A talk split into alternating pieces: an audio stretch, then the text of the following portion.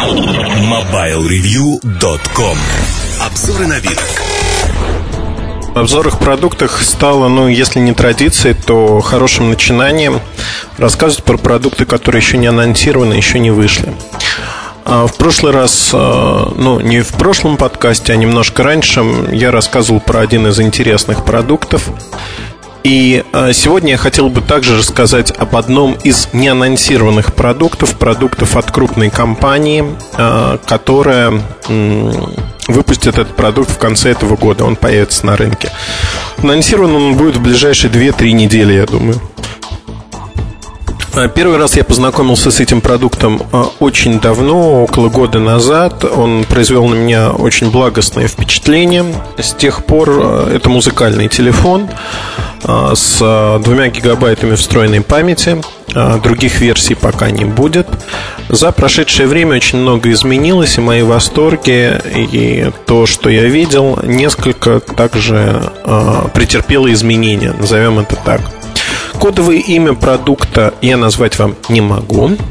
А, могу сказать только, что оно соотносится с рекой, на которой встречались союзники а, в 1945 году в Германии. А, вот э, этим кодовым словом обозначается моноблок. Моноблок выполнен из э, отдельных металлических элементов пластика. Лицевая панель, ну, аппарат, скажем так, стандартных размеров. А, необычное решение то, что плексиглаз покрывает лицевую поверхность, и там сделано под печатную плату как бы. А пупырышки обозначают клавиши. Необычно выглядит, э, тактильные ощущения вполне приятные. На мой взгляд, в общем-то, пользоваться телефоном именно в аспекте клавиатуры удобно. На верхнем торце располагается стандартный аудиоджек 3,5 мм, можно подключать свои наушники. А, естественно, присутствует для а, передачи данных micro-USB разъем. Телефон можно использовать в качестве модема. Его можно использовать и в качестве а, Bluetooth модема также, скажем. А какие характеристики отличают этот аппарат вообще? В чем его прелесть? Ну, во-первых, это одна из последних платформ этой компании. Она интересна тем, что в ней есть э, много настроек. Интерфейс, в отличие от текущих аппаратов, которые стали появляться на рынке вот-вот сейчас, претерпел изменения. Это версия 7.1. Э, я думаю, постоянные наши читатели уже догадались, и для них э, не составляет секрета, о каком производителе, о какой модели в моноблоке мы говорим. А, как музыкальный аппарат, а, что он имеет? Ну, во-первых, а, плеер работает в фоновом режиме, на экранчике остается кнопки управления плеером, название композиции, обложка и прочее, прочее. Мне показалось интересным иное, а именно вот необычность конструкции клавиатуры, плексиглаз, вот что-то в стиле Razer, клавиатура в стиле Razer, на мой взгляд, было бы интереснее значительно. А если говорить о том, а, вот сравнивать с другими музыкальными решениями, то тут у меня закрадывается сомнение, хватит ли 2 гигабайт обычному пользователю. Windows Media, поддержка 10-11 плеера, это все хорошо. Поддержка разных кодеков, как MP3, так и AAC, EAC, EAC+, это тоже неплохо. Но мы имеем, в общем-то, возможность расширить с помощью microSD карточек а, память Поддерживаются карточки объемом до 2 гигабайт. 4-гигабайтные карточки на данный момент не поддерживаются. Что будет в будущем, не знаю, но, скорее всего, телефон видеть их не будет. То есть максимальный размер памяти э, в этом аппарате 4 гигабайта. 4 гигабайт не так много. При той не весьма неадекватной цене, какую производитель хочет поставить на этот аппарат, я говорю про европейские продажи, даже субсидированных телефонов, без контракта телефон будет стоить 550-600 долларов.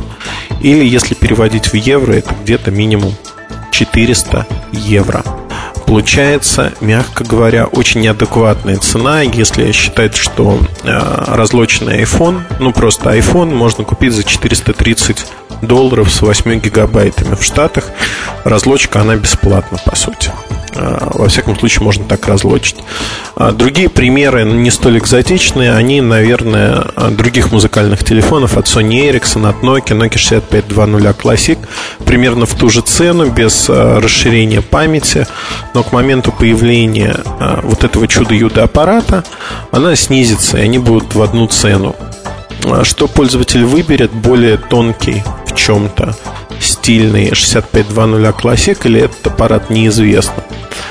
А, мне неизвестно, во всяком случае. А, в очередной раз нашло применение ползунок, ползунок включения-выключения. Он приятен, на правой боковой стороне располагается. Аппарат интересен тем, что в нем применили он достаточно широкий, это не лопата, но э, он не узкий по ширине, по высоте средненький и применили альбомную ориентацию к UVGA экрану. Альбомная ориентация значит, что, в общем-то, представление строчек на экране не совсем нормальное. Мне показалось странным, что многие пункты меню. Главное меню вообще сделано в новом стиле. Это стиль а-ля Samsung. А вот эта executive тема, а, премиум тема черно-белая. Тут она черная с красиво прорисованными иконками в два ряда.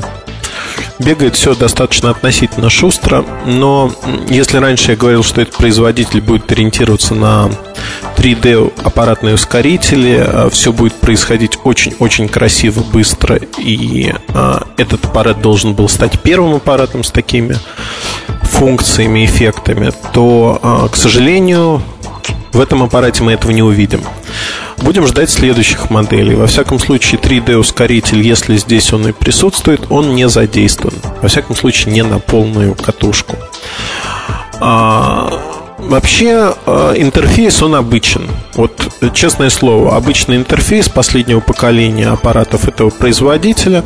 Нет никаких а, особых минусов, особых достижений, впрочем, тоже не наблюдается.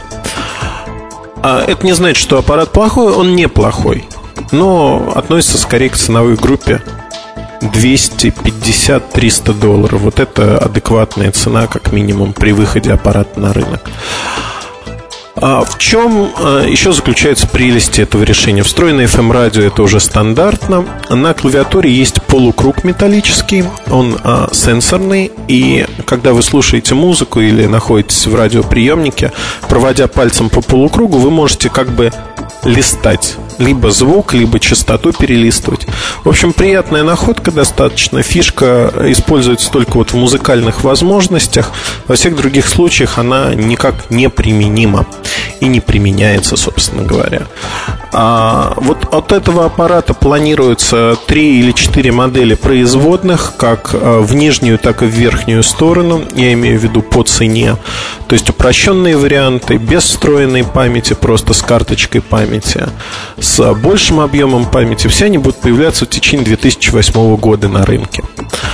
А, соответственно, мы получим некую музыкальную линейку, которая будет состоять из трех-четырех моделей разных цветов, немножко разных размеров, все с джеком 3,5 мм. В чем прелесть? А, прелесть должна была заключаться в цене, что по а, весьма а, достойной цене вы должны были получить достойный продукт. Цена сейчас подкачала, но есть определенные минусы в новой политике ценовой компании – ориентированы на маржинальность, не на продажу большего количества трубок, а на продажу ограниченного числа телефонов и на зарабатывание денег вот на этом ограниченном числе. А конкурировать этому аппарату с другими телефонами будет крайне сложно. Явных преимуществ у него нет. Мне показалась неудобная ориентация экрана, показалась не совсем внятной клавиатура. Под внятной э, я говорю о том, что она ну, не совсем привычна, к ней надо в какой-то мере привыкать.